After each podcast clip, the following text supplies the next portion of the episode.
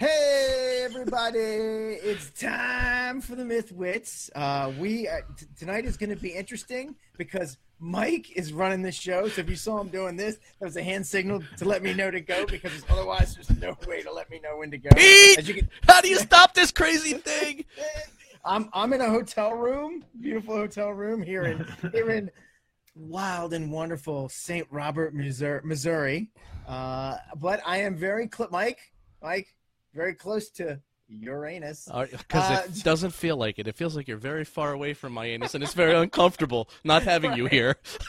so anyway, so uh, yeah, everybody, this is the show dedicated to all things geek pop culture, drenched in absurdity, as you can already tell, and coated with sarcasm. Every week, we bring on an industry guest to talk about the ever-expanding geekiverse and to play a game with us. We're not going to play a game this week, just be. Uh, we'll tell you why. Uh, we do our damnedest to be funny, but there are no guarantees. I am your host, Peter Bryant, and joining me this week is my co-host and guy running the board right this minute, Mike Kafis. Hi. in the spotlight. Our guest this week is our buddy, returning guest, and as far as I'm concerned, with James Carpio. Hey everybody, good to be back on again.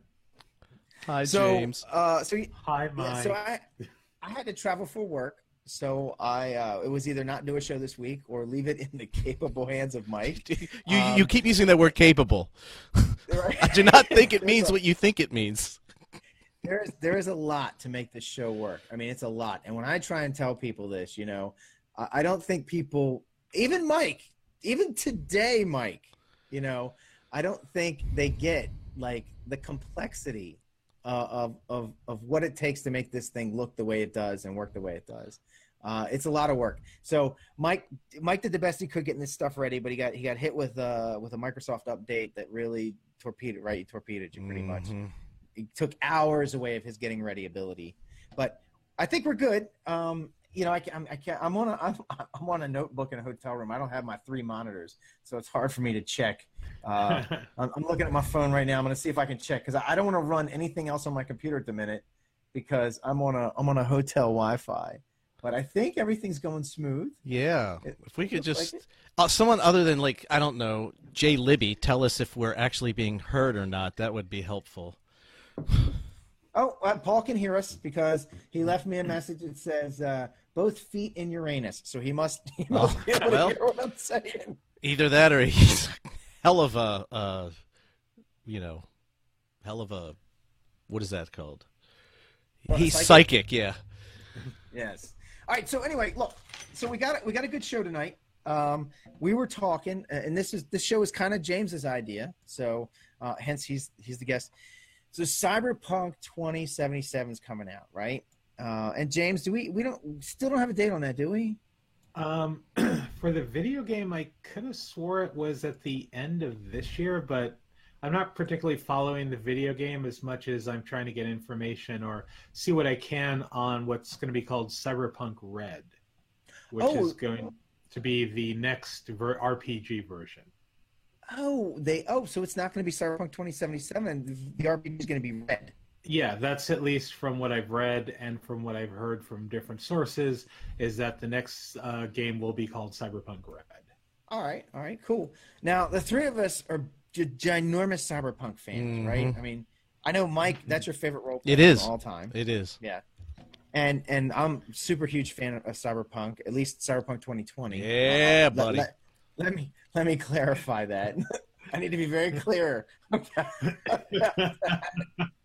and uh, James is very excited about the new Cyberpunk that's coming out. I have some trepidation, but but I have I have some faith that it will be everything will be good. Um, Well, because there's that know- version of Cyberpunk we don't talk about. right. The, Yeah. That that version which shall not be named. Yeah. It's uh, I think that was called Barbie Edition. Yeah, Barbie edition. Cyberpunk Barbie Barbie. Park. Yeah, Bar- Cyberpunk Barbie. Hey, you know what? limb. It was great. We we worked on that version. yeah, I know. kinda- I don't. I don't have a bag of shame to throw on my head, so I'll uh, just kind of do this. But- but no, go ahead. Well, I was gonna say, you know, I mean, we're picking on we're picking on Mike right now, Mike Pondsmith. Uh, we love Mike, so Oh, yeah. I, I I don't want anyone to think that you know that we're we're trying to be mean. You know, Mike ran into some trouble with that. Like, so the artwork, just in general, like apparently, from my understanding, his artist, he had artists lined up, he had paid for artists, and they kind of screwed him over. So he had to make shit happen. So he got Barbie dolls. I don't know. He got, he got action figures and took pictures so of them. I will say this about Cyberpunk 3 and about Mike, because I love Mike too. And Mike Pondsmith realistically has been a designer before his time. Um, Right. And not trying to excuse the art direction he went with 3.0 or 3X, I think it was called, or whatever the hell it was called. Um, things like uh, games like Castle Falkenstein, written at least 30 years before um, steampunk was a thing. yeah. Right. So, if anything, Mike is sort of a visionary. I mean, I will still raise my fist and go, "Damn it, Mike! We're two years away from 2020. Where the hell's my flying car?" But Right. you know, on the other hand, a lot of stuff that um, he brought up was very intuitive. Uh, so I don't want to deviate because I'd actually like to start at the beginning, at least from a fanboy perspective, and Yeah, then let's do that. All right, yeah. You know what? We, we, we jumped the gun on this. Let, let's start from the beginning, James. Go ahead. All right. So, but one point I wanted to make is that um, so in Cyberpunk 2020, the common uh, money that was used is the euro, and this is many years before the euro basically just swept Mhm. uh, Western Europe. So again, just really intuitive, very before his time. But let's go back. I believe, and uh, Mike, if uh, you're a fan, you probably have these three books. Uh, Cyberpunk. The uh, this was the third um, 2013 edition. Cyberpunk: The Role Playing Game of the Dark Future. It was a three box set. Friday Night Firefight, which was the combat set, and last um, it's somewhere. Ah, no, there's some. Damn it! It's one of these. It's hard to work backward. And then there was just like the style guide that talked about the corporations and uh, and everything. It was called "Welcome to Night City: A Source Book for 2013." So this was honestly, I remember getting the box set, which I have the box set here. Hold on, going off screen, and I still actually have my original box set from way back when. Mm. So some of the things to talk about 2013, and then we can uh, open up, is that there were three saddle stitch books. Um, each of them no more than about 40 pages long. Uh, the rules were really simple. I, I'll talk about mechanics in a little bit, but look at this. I mean, look at this really slick black and white artwork on here. Um, you know, going through just opening random pages and finding things like, you know, like that hmm Right. Right? It wasn't super picture heavy, but the stuff in there, like this picture's freaking amazing. Yeah, if I can get it on the camera correctly. There you go. Right? Yeah, yeah. Yeah. This. Um, the combat system was actually very disconnected from the main core rules. It almost kind of felt like they were saying, "Hey, here's a combat system you can use if you want to." it, it wasn't particularly felt tied into the book, and the setting was really cool. So this comes from a test. I think, like I said, '87. I think this was. Um, people can correct me if they need to, but for its time, this was the game that you could go out and play Blade Runner. This was the game Mhm. that you could go out and play. Um, you know, uh, what they call that? Ghost in the Machine uh, RoboCop. So any of those genres of of cyberpunk, or even if you're like hardcore and read the William Gibson books or any of the Bruce Sterling stuff, uh, Burning Chrome. So if you haven't read it, you're a cyberpunk fan, you're bad. Go and read it. Oh now. my God, Burning Chrome is so good. And Burning Chrome is a really great book too for people who don't want to be invested in time because it's all short stories. Yep. And one of the short stories was made into a horrible Keanu Reeves movie called Johnny Mnemonic, which, if you just kind of forgive the movie, the, the story is really great. And it's short too, it's an incredibly short story. Um, so, Mike, just uh, going to you, your experiences with 2013. Uh, I was a player. I never DM'd it, but um, I just, I guess, I just always enjoyed wanting to play. And oh hell, I mean, come on, Pete. You, I, I don't. I'm so confused right now, just running everything. I see three pictures of myself, so I, I don't even know what to where to look. But uh, you got to talk about links. you like Pete, you have to talk about links and like because that will help answer the question. All right, so so all right, so to be fair, Mike Mike is a player. He's he's never been the guy to be the DM or Right. anything like that. He, He's he's been a player, and we and we have you know um, John was a big DM, and, and Steve was a DM, and I did some DMing, uh, but but it was mainly John. So when you ask Mike, he's like, "Hey, uh, you remember when you played 2013?" Mike's going to be like, "I played Cyberpunk." I don't know what Gotcha. number that was. I think I think the only game I think the only version Mike ever played was 2020 because Okay. uh, when did 2020 come out? Was that like um? That was like 90, I want to say 90, because it Yeah. wasn't short after um, Cyberpunk 2013. It was maybe three or four years right. um, Yeah. between editions. And so, but the, the great thing about the 2020 edition was it wasn't, it was very light. So honestly, most of the stuff that I ran with 2013 was stuff I made up myself, which was basically this bastardization of Robocop and a bunch of other things uh, thrown together. But that's what was really enjoyable about this. Um, it uses Interlock, which is a system that they used up until the version we will not speak of. And it's a really simple system. You add your stat together, you add your special ability together, and you roll a d10, and the the difficulty hits there. Right. Um, Fire Friday Night Firefight, which is the combat system, in the first edition was pretty simple. Actually, it was created because I think one of the taglines was "The future is disposable." Some of you can put this up there, but Hmm. pretty much you have this like little combat character sheet that Mhm. you use to play the game. And combat went in three phases, um, and just it was it was pretty simple. It was very much point and shoot and die, and then there was armor that you could take points on. Right. Um, but it, it was really cool. Like I said, really cool for its time. I still love running it despite the what they fixed in 2020 edition.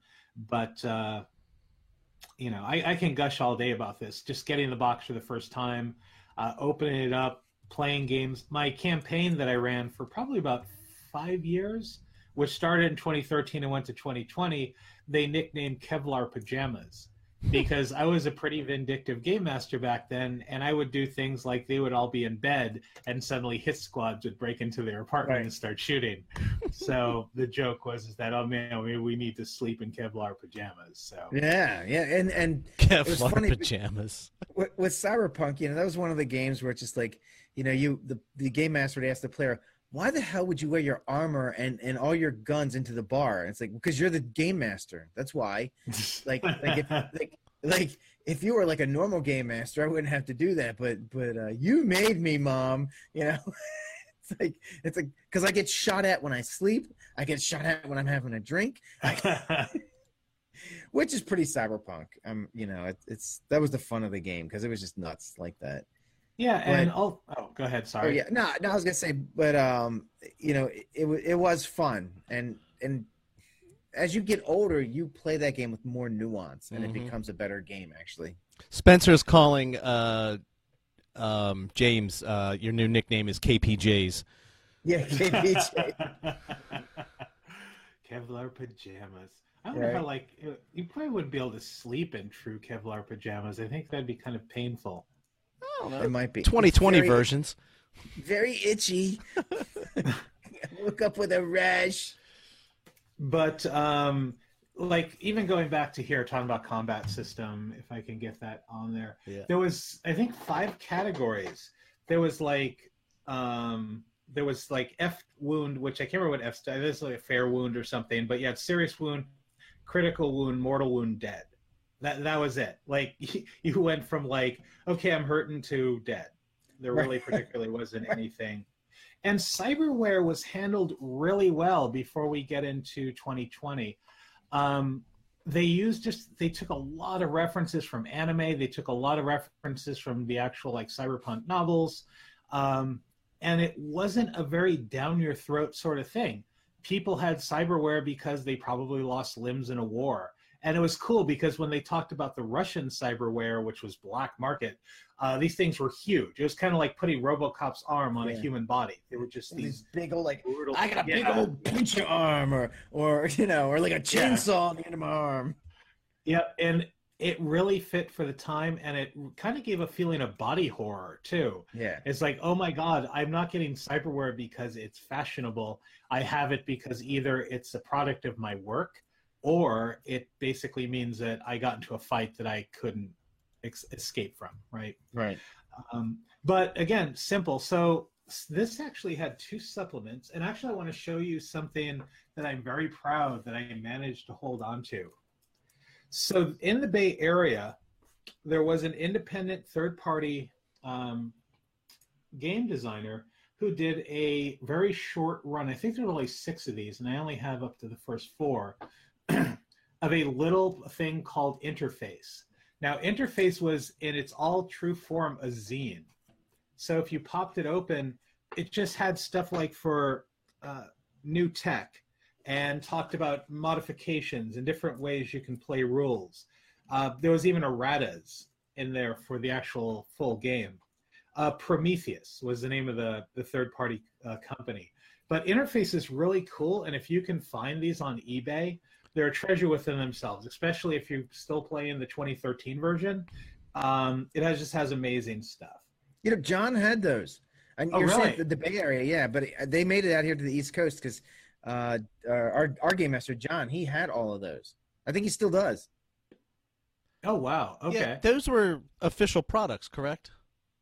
They were, I believe, in a sense, they were. Mike didn't like say, "Hey, I'm going to do a Gygax on you and sue you for these."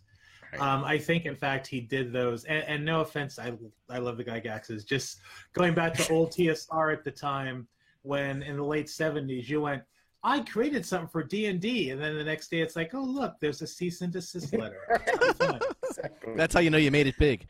Yeah, exactly. Yeah, so wow, they made it across country. All right, because I remember. I think. Let's see if there's any sort of. Wasn't there? Was there an interface? Was one of the interfaces? Did it have like cyber, like a, not cyber, uh, like a Cthulhu type um, uh, cybernetics and stuff in it. Because I remember I had a character I was playing. I got a uh, tentacle arm. So it's basically oh, right. it, it, it, was like a cyber arm, but each one of the fingers where the finger ended was the actually was actually the tip of a tentacle, and I could I could like take the arm and pop it apart, and it would split into five tentacles. Yeah.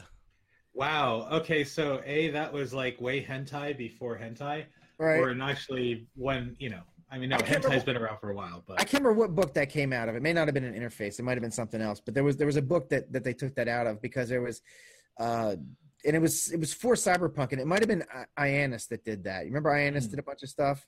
Yeah, they um yeah, the, it was weird mixture stuff too. Like I believe they did a werewolf. Uh, no, I'm sorry, a vampire crossover yeah, with yeah. cyberpunk. Yes, they did. Another one did another weird crossover. Um, but it's actually kind of fitting that we'll talk about in a little bit about the vampire crossover because I, I, will definitely not pull punches with 2020 on some of the stuff that I felt was a little, um, although product of its time. But let's stick to 2013 for now. So 2013 actually had four supplements uh, released for it. All right, so there was Hardwire, uh, right. based oh, yeah. on the uh, the novel of the same name. Uh, there's a couple I don't have. One was Near Orbit, which was kind of a cool outer space supplement. Mm-hmm. Yep. That never got touched on again, really, in the 2020 stuff. But um, we actually used space stations in the early part of my my cyberpunk game. We did. Kind of yeah. set. Uh, yeah. So and then uh, let Rocker Boy, which was kind of a cool one too. Uh, so it was a, a, book based on one of the classes that you can play, which actually we should probably talk about, like the cool classes you could play. And then the last one is my favorite because this was definitely the yeah. Rift's book of overpowering everything. Oh, yeah. Solo of Fortune. Right. And you know, you wanted guns, you want like, and it's funny too because if you look at there's like the art in here is like some some fat white dude that like took pictures of himself with like wires glued to his head wearing mirror shades. Right. Not that there's anything talk... wrong with that. No, and I well... shouldn't talk about fat white dudes, but uh, it was just it was just kind of weird. It's like, oh, cute, a, a chubby cyberpunk dude. It's uh, it's adorable. That's probably really messed up, and I wasn't fat shaming. So America, don't crush me on the internet because, you know, I don't know, I'm owning it, right? right. So yeah, that's how that works.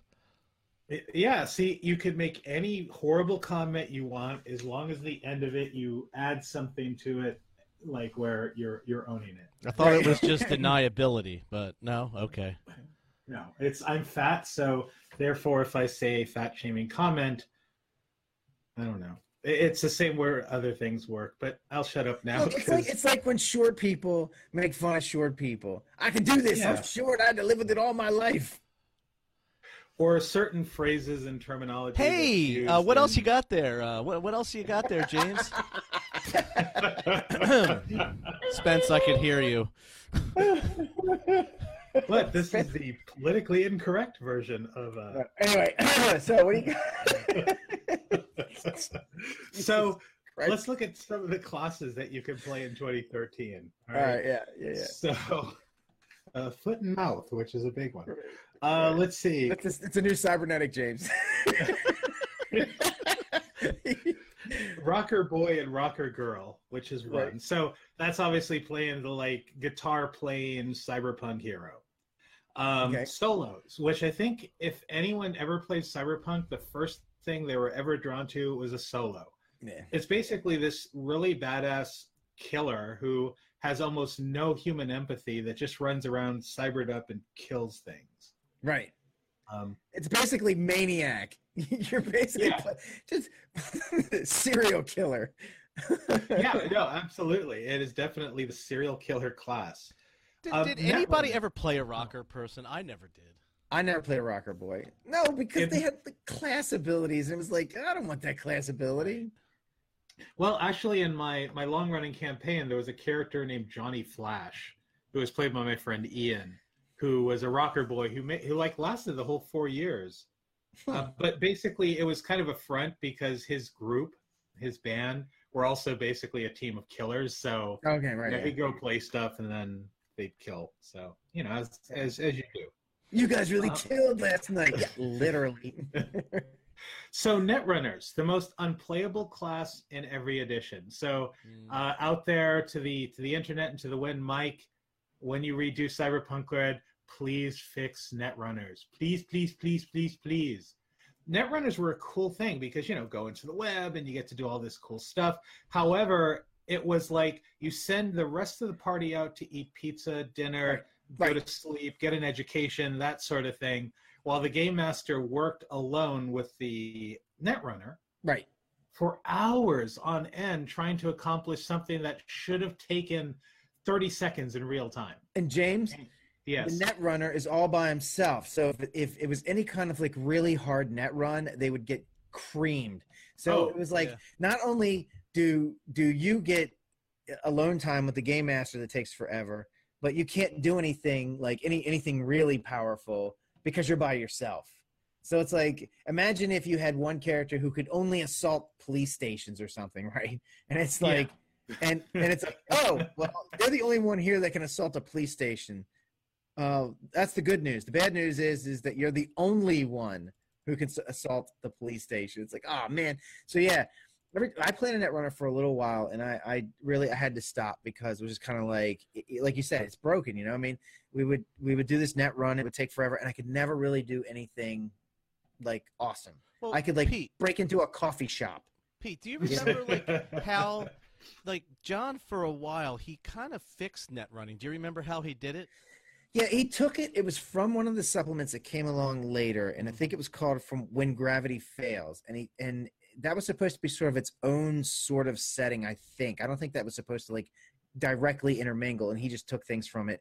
And basically, what it was was it, it overlapped net running in the real world, mm-hmm. so it, it, it overlaid the net with the real world. So the net runner would travel with you, and wherever he was in a room is where he was in the web or something yeah, like that. Yeah. It was it was interesting. That worked though.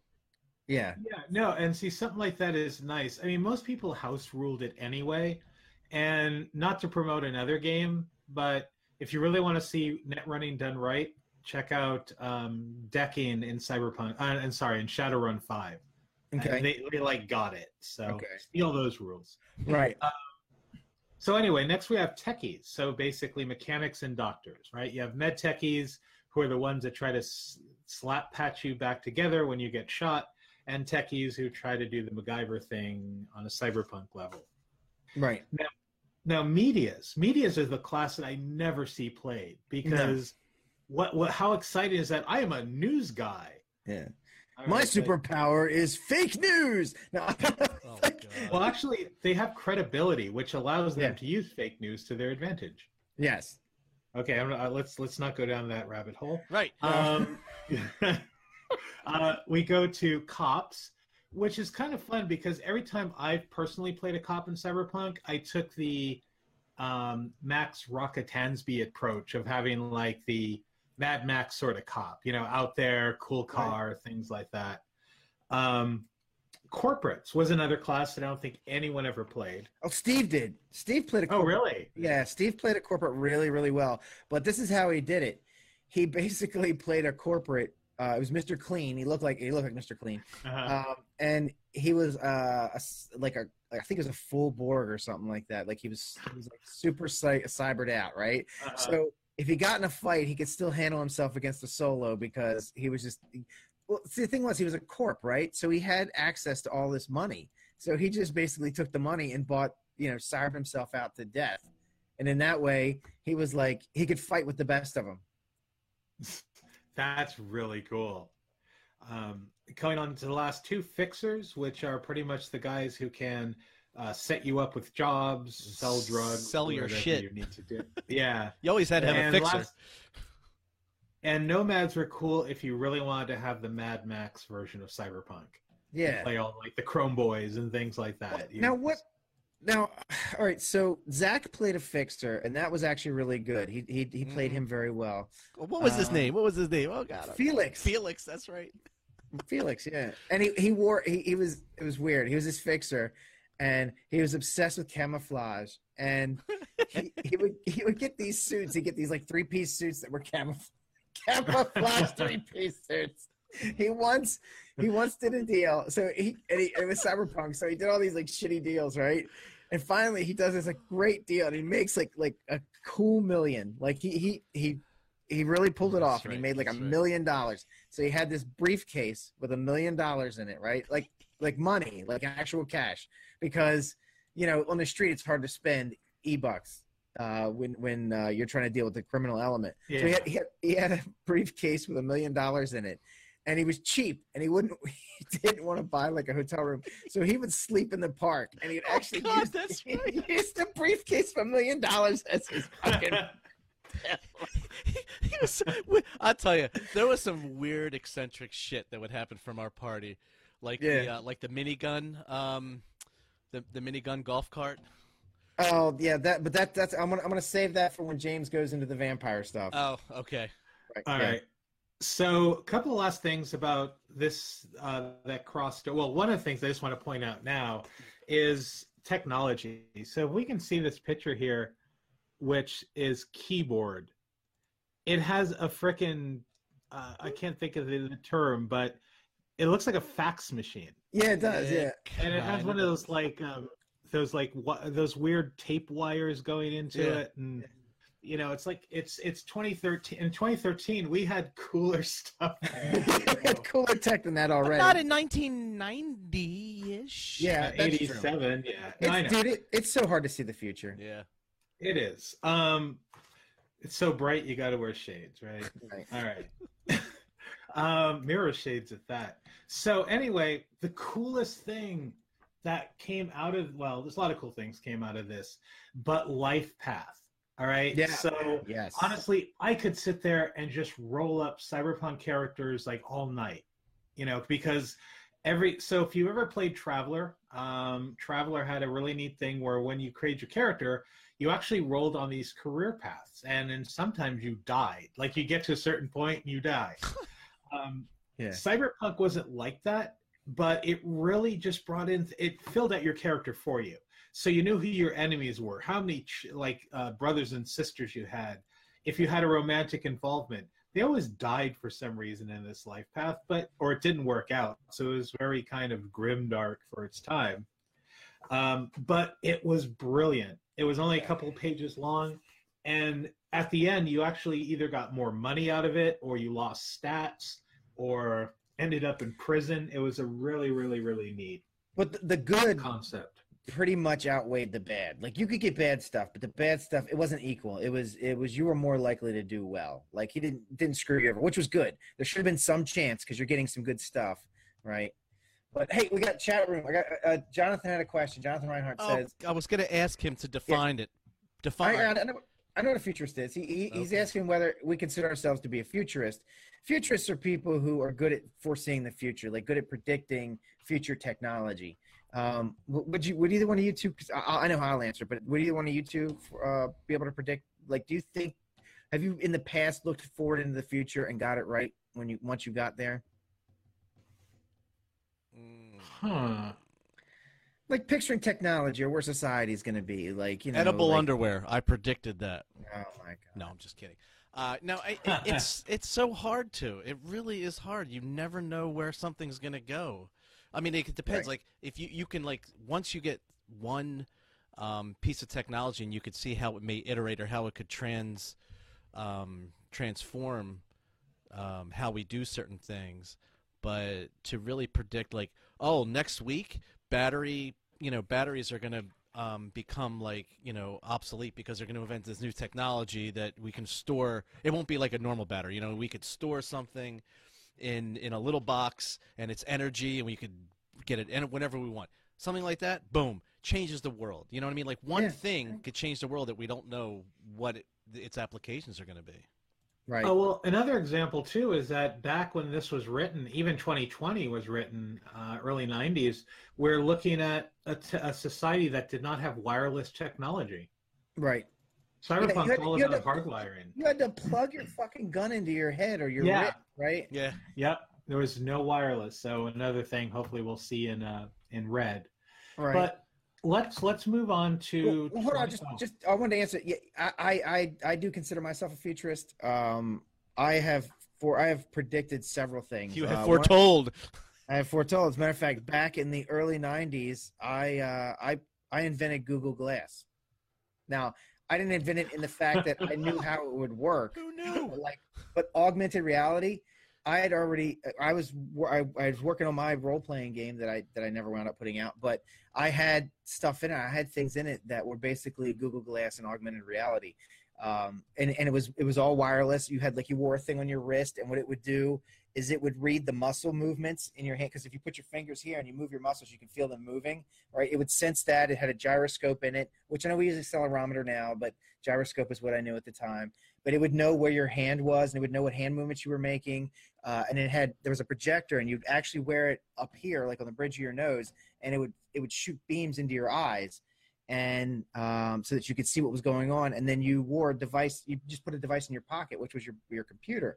And basically, what it was is that's what they're doing now. Cell phone is your computer and your source. Your your you know the you got the vision piece that goes on your glasses. You got the piece that you wear on your wrist because they they have invented that now. That's actually a thing that you can. I think you can buy them now even.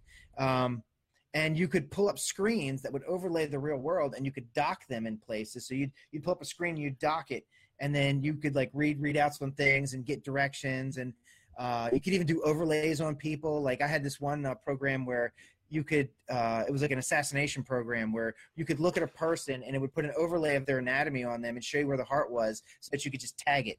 You know you could like it'd be real easy to aim at like the heart or the lungs or whatever it was you wanted to hit. Um, so that that was just one of the things. I've done a bunch of stuff like that. But Jonathan. Jonathan. Jonathan Reinhardt said that you should hang with Al Gore because he invented the internet. Oh, stop it. Stop it. But no, oh, can you God. imagine the cease and desist letter, or at least the look on the face of uh, Google, where it's like, all right, I'm suing you because in this role playing document I writ- wrote in like 1992. Right. and, and, and, Paul and Paul Cooley say that you stole that from Dick. I have no idea what that means. But okay, Paul. I think he's talking about uh, uh, what's his face, Dick. Uh, Dick Tracy. No. Um, Dick Cheney. No. Isn't okay, he Dick? talking about uh, uh, the time machine or no? Um, That was H.G. Wells. H- oh yeah, no, that's not Dick. I don't know, Paul. Who who's Dick? But anyway, no, Yeah. I just anyway. Is that the game for tonight? Who's Who's Dick? Who's Dick? Who's Dick? no, is it? no, we are not playing. We are not playing Who's Right. Dick. All right? Not tonight. But anyway, no, right. there was a bunch of stuff like that. All right. So, just quickly on to Cyberpunk 2020, and then I really want to talk about the. Um, well, actually, you know what? We'll we'll go up front and actually front load those things because I know Pete, you had a few words. So there was two companies uh, that were not R. Talsorian Talsorian Games who wrote Cyberpunk supplements. One of which is um, Atlas Games, believe it or not, uh, wrote uh, wrote stuff. So Atlas doing uh, Ars Magica, Feng Shui. Um, Oh, we played that, didn't we, Pete? Yeah, we played Feng Shui. Yeah. Oh, and Paul Cooley says, yeah, it was Philip K. Dick. And Philip Paul, K. Dick. he that's- probably did put that stuff out at the same time. It probably came up with the same stuff, but I've never read any Philip K. Dick. So uh, it was, what do they call that? Uh, parallel invention. right. So, anyway, go ahead. Sorry. Yeah. So anyway, they did a bunch of things. Uh, they actually wrote. God, I, I'm looking here at the adventures, and I think we're looking at at least ten, close to ten. Uh, one of the ones I recognize right off the top is the Arasaka Brainworm, which was um, really popular. The the Chrome Berets, Yeah. which was taken as the demo pro- uh, program, and uh, something called the Osiris chip was. Uh, there's three that I remember, but apparently they wrote more than I even was aware of. Yeah, I played one of them that was like, uh, it was a prison. It was underwater prison. Do you remember that one? Yes. Oh my God. Um, uh, I can't think of the name, but I can. I remember it. I just don't remember. Um, But they had a bunch of really cool, like underwater specific, specific, Yeah. specific cyberware that was really sweet. Now, Ianus Games, who you talked about earlier, and now a little fact that I, I found is that they are now known as DreamPod 9. Oh shit! They became DreamPod Nine. Yeah.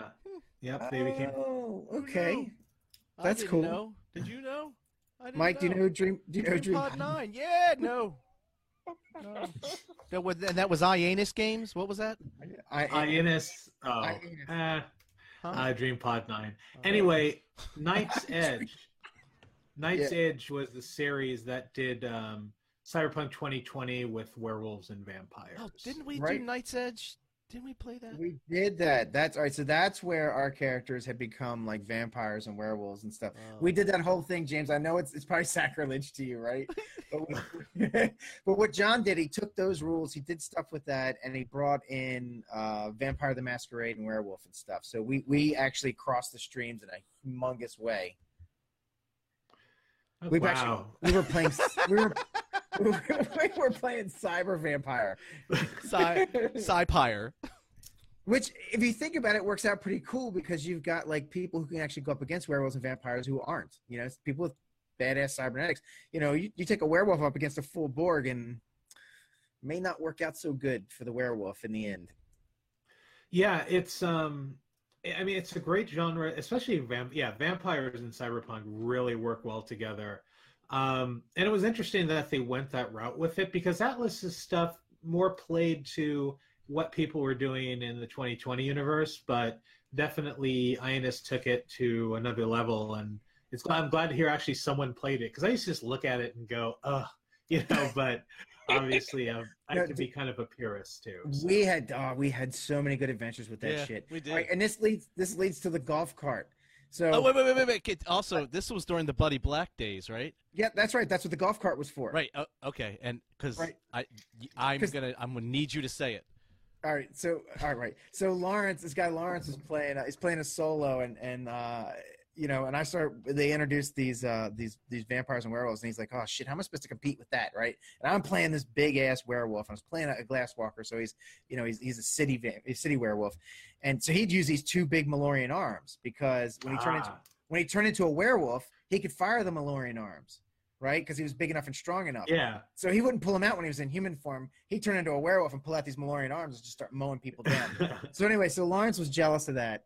Uh, or, or he was just intimidated by it. And I guess so. As a player, I could see that. You know, hey, it's cyberpunk. We go to blows against each other, so you got to be careful of the guys in your party. You know, half the time you're worried about what the guy in your party's going to do to you, right? Yeah. So we go into this adventure into the rainforest, and he buys a minigun. Now, like like the the minigun that um that they had in Predator, you know, the little one, the the little one that the, the Dutch carried around with him, Uh-uh. and he had the backpack full of ammo. Well, he puts this fucking thing in a bag, and he and he buys like a thousand rounds of silver bullets just for me, right? Just for me, just in case he has to fight me.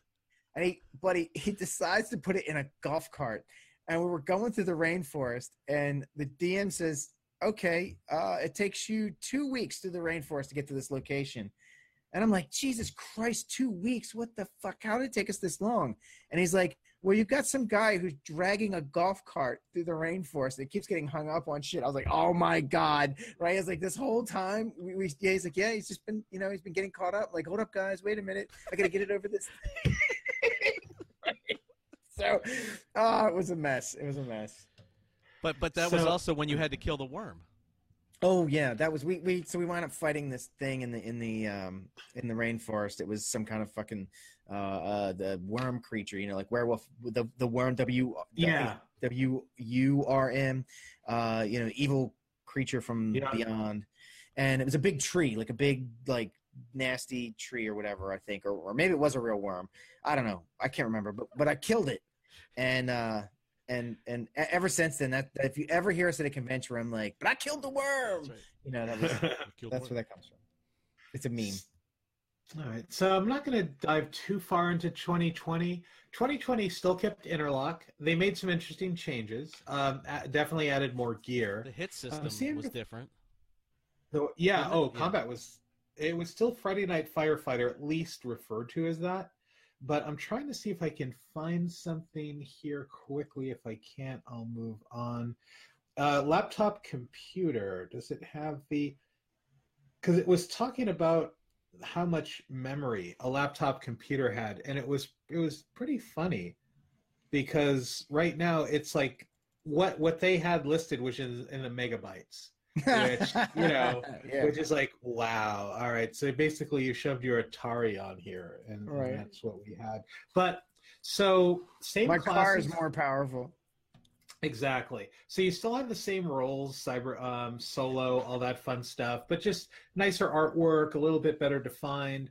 But combat added a couple other things. So one you actually got something called a body type type modifier a btm which basically if you were like super pumped you would have like a minus four to hits um it took well it was still pretty deadly but you actually had blocks of four that started like light wound critical wound Yeah. you know same as before but it took you a while to get there and then you had like mortal one through six so theoretically you got a death save which actually was years before d&d introduced their death save Yeah, it was. where you it would was- roll. Yeah, yeah so that that was all pretty cool weapons were just like banana crazy uh they were just like all over the place and cyberware got a little more defined but dude, so, they got cool, man. cyberware got badass. Mhm.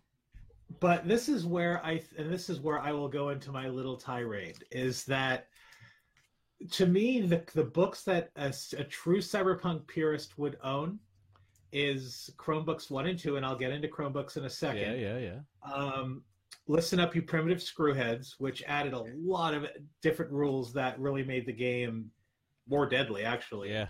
and uh, on top of that the only other ga- ah, why am i i'm blanking on it now is um, maybe that that's it yeah listen up you primitive screwheads chromebook 1 and 2 and maybe i might throw something out there for um, ah, i can never pronounce his name it's the net running one Yeah, uh, yeah. Rache Bort- Johnny Blackhands.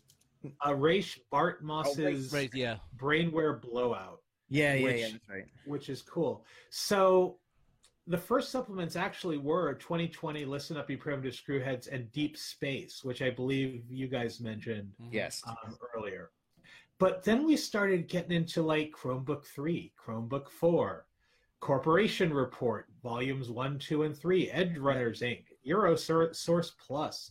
And I mean, I can sit here and just go on for hours talking about Solo Fortune 2 and, you know, Guide to the Net When Gravity Falls, which is one you were talking about earlier, um, Wild Sides, things like that. And realistically, what Cyberpunk tw- and 2020 became to me is riffs. because Yeah. it no longer was this cool genre that you it, it suddenly became this batshit crazy escalation. Everyone had to have the like 7d10 power pistol and like, you know, cyber legs that played movies on them. And it just got sillier and sillier to everyone was walking around as full Borg conversions by the time we got to um, the one that was called something metal, which I can't Maximum Metal. Maximum Metal. So by the time we got to Maximum Metal, freaking every cyberpunk player in the universe had a full conversion Borg running around in mech suits. Yeah. And that's I think that's where it kind of died for me is that once we got to like Chromebook 2, it, it like R. Talsorian became White Wolf in a sense that it was just splat book after splat book. Now, now to be fair, that was a very 90s thing. Uh, White Wolf did it. TSR did it. Oh my God, TSR just pumped out games. I think on a monthly basis just because they could. Right. And our Tal kind of did the same thing, which to me really cheapened the game. Well, it's cool. I mean, I have a bunch of them on my shelves. If I look, I can just pull out But- most of the supplements. But Well, let- let me ask you, as a as a company, what should they have done? Like, I mean, they were they they had to make product as a company, right? I mean, would you like them to go in a different direction? No, but I wish they would have kept more to the. So I think Mike, you know, and again, love you, Mike, but Mike took it to an anime feel Yeah. more than a like hardcore cyberpunk genre novel feel. It felt less like Burning Chrome and more like you know Battle Angel Alita or something, where you know, every, or Ghost in the Shell, where everyone is just like full conversions, running around in Tokyo, jumping off buildings. I mean, that's pretty much was like everything was a was a one up. Yeah, and it's an escalation, you know, and that's the thing. And for game masters, that was horrible because people would just get their hand, and you would say no, and they're like, "Oh man, let me get this one from Chromebook three. It's, you know, it'll it'll make my life so much easier." Uh, but ultimately, all it did was just really cheapen the game and not make it much fun for me, anyway. I, and again, I'm a cyberpunk purist. Don't you know? Don't listen to me as some sort of authority. I'm a fanboy who just has an opinion. All right. I won't. So no, I'm just kidding. So here's here's a question from Paul Cooley, and I think it's uh, I have an interesting answer, but I'm going to let you guys answer first. And he was asking, because then he said he missed the earlier conversation, but do we generally think that uh, cyberpunk is dying as a genre? Uh, I'm going to let um, I'm going to let James go first. All right, cyberpunk has evolved. I'm not going to say it's completely dead because so going back to Battle Angel Alita, if, has anyone seen the previews for the movie? I have. I saw the preview tonight. Oh Uh, man, I was just sitting there going, "Oh my god, okay, the eyes look really creepy, but it was so cool looking." Um, so again, anime has really taken cyberpunk into evolved it into something completely different, and it's more to me. Cyberpunk became more transhuman, more kind of gonzo sci-fi these days. But in my opinion, no, cyberpunk's not dead. Um, you're still going to run around. You're still going to meet people who still get the mirror shade movement, who still love to read Gibson's books. Um, but so it's not dead, but all, uh, it's it's evolved. It is something different. Yeah, it, yeah, it's different. Absolutely. Uh, the feel of it's different. Like, so I think, I think, yeah, with like you said, with Battle Alita, Battle Angel Alita, you got the Cyberpunk 2077, the game that's coming out. Um, you've got, uh, and there's been increasing number of things with like cybernetics, like Logan was cyberpunk, right? oh yeah, Cyber- definitely. and stuff. And you're just you're getting more and more of that, and but it's different. It's a different feel, and it, that's fine. Things should evolve. Things things should change. It, it sh- you know, I don't want to see the same shit every year because I get bored with it. But um, I think what it has kind of lost is that you know, cyberpunk was like the first one of these types of genres to use the word punk in it, and because it had a punk feeling, like punk rock, like like you know, like like the Dead Kennedys kind of feel to it, you know. Um, you know, rebel, yeah. Uh, whereas today, the cyberpunk is not is not that kind of cyberpunk anymore. It's more it's more about the tech. It's more about the cyber and less about the punk. You know what I mean? Well, Yeah, and also punk. I mean, while punk does bring images of punk rock, when you use punk in uh, that short of um, binding, because there's a lot. There's diesel punk. There's all kinds of stuff Right, out there with punk. That's punk doesn't really. I mean, for this, yeah, I can see where the the punk rock image comes in, but punk really refers to oppression and dis and uh, dystopia. Right. Agreed. If I'm using that word correctly. So Oh, yeah. basically, it just means that the world has gone dark because of cybernetics. So, um, and but again, you can attach punk to anything. You can like again, diesel punk. You have a World War II where now everything's run by machines and it's really oppressive.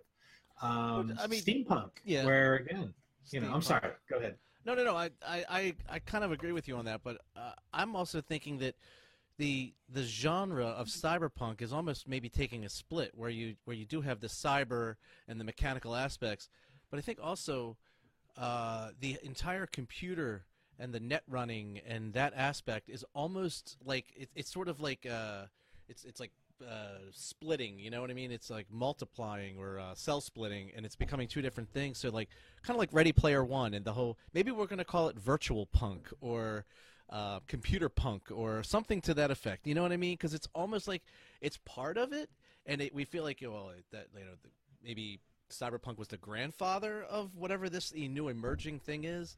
But uh, at the same time, I think you know, like Ready Player One, I think solidified almost a, a new genre of sort of interaction that's not in the real world, and uh, to me, it blew me away. Like just the Yeah. the idea and how it could come to fruition. The also too, you got to think of the time these these stories were written. and I know we're getting close to time. There's something else I really want to talk about quickly, but excuse me, is that this was written when we still had a Cold War going on. Yep. This was written when the biggest fear was the Japanese corporate empire was going to come and take over the U.S. and turn everything into automated factories. Um, so a lot of fears are written in the genre too. So Hey, it's back. I guess. Well, now if you took cyberpunk from a, a, a, viewpoint of today, we would China? actually be that China would be one of our big worries. Russia would be a big Yes. worry again, Yes. and biopunk, I think, would or would be another big thing because cybernetics are Mm. clunky. Now we can Yes. clone, create Yeah. body parts that you know. So Genetically modify things. We, yeah, you can make the, the the flesh can be maybe not as strong as the metal, but I think you there is a gen punk, like a, a biopunk. I think that is like that falls under biopunk. it could be. Yeah. Okay. But the one thing I really want to talk about quickly, because I know we're we're coming on time, Right. is that there was an offshoot of Cyberpunk 2020 called Cybergen. Yeah. That Oh, did you like that? Cybergen was a different take, and I think this is also where Mike kind of went a little more anime than he did Cyberpunk. So to quickly say, um, Cybergen was about kids. There was a there was basically this disease that hit, Mhm. and uh, mm, beer, IPA. Shame on you, Peter. No, that's Um, Jonathan was asking. Oh. So, but anyway, these these children had mutant powers. So realistically, it was kind of like X Men Cyberpunk, and these mutant powers kind of made them really um, unique. And a lot of it wasn't even cybernetic at the time. It was just they had like telepathy. They had um, uh, different things, but it was an interesting take on the cyberpunk world. The mechanic system in there is pretty damn cool if you if you think interlock makes your head hurt the the system from cybergen is great there was only about three official supplements that came out for it there was a third party um, done by uh, actually a friend of mine uh, jonathan lavalley uh, from canada who actually continued the line for a while with more supplements and believe it or not if anyone still has it right on um, there was a cyberpunk collectible card game that Hmm. completely failed Mm. very quickly. Oh yeah, yeah. Yep, Peter something was the guy who who made it. I know that it was some sour deals with Mike Pondsmith at the time over it because I think he just basically went, "Cool, I have the license. Now I'm just going to make stuff and then not pay anybody." Right. But um, but still, the cards are great. If you're running a cyberpunk campaign, you get a stack of those CCG cards and toss them down, and you can create like an adventure within like minutes. So, Right. um, so those are the offshoots, uh, and that's. I mean, uh, God, I can talk about this topic for hours, but I would I think I, I would just like to say that um, uh, Catherine Graham proposed that Altered Carbon is definitely sort of, and I don't know if she was talking about it when we were talking about the bio um, part, or it, it is like I guess Altered Carbon is where cyberpunk and the biopunk definitely cross over. Well, I okay, so I have a, I have a thought on that, and I think we talked about this before. All right, so Alter Carbon has this cyberpunk feel. It totally mm-hmm. feels like cyberpunk, but in reality, it's it's sci-fi because it takes all that stuff is like super future. I mean, at some point, you got to like say, you know, they have spaceships, they travel to other planets, like they beam their consciousness to other planets and stuff. That was I don't I don't know. How do you draw the line? Is it just is it just how it feels? Because it did. It totally felt cyberpunk. It, I totally get that vibe. So when you get when you're off the show, you're gonna crawl into your full Borg suit or your uh, no. no, but, but you know what I mean. I do Like- know what you mean, but like the sleeves and some Yeah. of the more tangible bio, um, I guess, uh, tech. Yeah, but at what point does cyberpunk become you know like? So is Star Wars cyberpunk? I mean, Luke had a cybernetic arm. Um, no, so that's Right. yeah. It's it. Cyberpunk, I think, is really kind of not a closed genre, but definitely it has its feelings. I mean, it has its place. Cyberpunk, the RPG, was what it was because ultimately cybernetics were power, and Yeah. having that power, and it just made the world a more horrible place because of it. Right. Um, and again, there's a lot of political stuff. I mean, Night City, the, you never saw the sun. It constantly rained, and it was acid rain. It was always dark. The skies were filled with neon. That was so- and that was that was altered carbon, and you had the corpse, right? So in there they had the the the Methuselahs, right? And they were basically the corporations, you know, the, the ultra rich that can get away and do anything and make everything happen. And here was this one guy rebelling against, you know, the, the corporations. So in feel, it was totally cyberpunk. Oh, and hey Pete, like Yeah. you know, in uh, steampunk, you could have a steam operated uh, mechanical arm. So is that cyberpunk? that's, that's lame, actually. That's lame, but, uh, Shut up. Um, so, but another another game, and again, I'll shut up because, like I said, I can go on about forever about this. But um, another game that has a cyberpunk feel but wasn't cyberpunk is a system by Mayfair, a game by Mayfair Games called Underground. Okay. If you can still find a copy of it, so in this world, I think you could almost refer to it as superpunk. Because what ended up happening is the government created superheroes to fight a war in Central America. And when the war was over, they're like, eh, we don't need superheroes anymore. And they all came back and they're now criminals and they're starving in the streets and they're being experimented on by like the governments and the corporations. But it's a really cool thing. And my favorite thing from it is a restaurant called Tasty Ghoul. Because apparently in this in this world, cannibalism became legal because people were starving.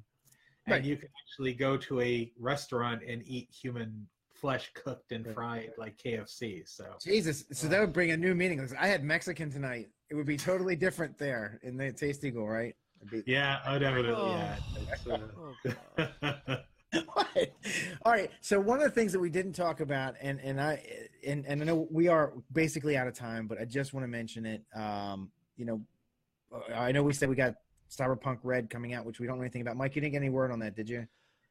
Uh, Red, well, no. First of all, there was Cyberpunk 2077, the the The video game. video, video game. game. and Right, yeah. um, unfortunately, no, I didn't hear back. Okay. So But there was there was one other book between Cyberpunk 2020 and, and I know we say that which shall not be named, um, but that one, I, honestly, that one flopped terribly, terribly. Like it got zero traction. Like not even just because of the art. I mean, I think the what what system did they go back to? So I don't. So I'm trying to do this in the most positive light because I, you know, I have some choice words about three. okay, But so it was done with Fusion, which is the most dead, bury it, burn it, and shoot it into space system that exists. And I know right now, if anyone on the Fusion forum is listening, a they must be on an old Yahoo account or whatever because there is an Oh. old um, Yahoo account. yeah. so, but it was it was Fusion, and it wasn't even like updated particularly. If you look at Cyberpunk 3, you will see parts that were copy and pasted from interlocked in with like a couple of words changed here and there. it it was almost kind of like he had been working on it for years and then stopped and then someone said hey you need to release this and and put everything into the book um, it had some new concepts um, i think alts alt gangs or alt something or other alt yeah, yeah, clubs yeah. was kind of cool right. You know they took a different approach to a lot of things but ultimately it was something that was still in the crock pot and needed about you know five more hours to cook what we got Yeah. is kind of like raw meat potatoes in a broth that's kind of Yeah. bubbly Half baked. All right, all right. Hey, James, you're right. We could talk about this all night long, but we gotta we gotta wrap up. Um, so, uh, final, very final, quick thought. oh me Anybody, anybody. I'll, I'll, I'll go first. I'll go yeah, first. you go Uh, no, I'm I'm happy to see Cyberpunk continue in any way, Mhm. shape, or form. I love Cyberpunk. It's a great setting. It's fantastic. Uh, with with matter of fact, we're playing a campaign right now where uh, we're playing modern day, but we're on the cusp of Cyberpunk. We're playing a campaign where we're ushering in. We're on the like before 2013. It's like uh, if you were to play the 2013 version of Cyberpunk, we're like 2010.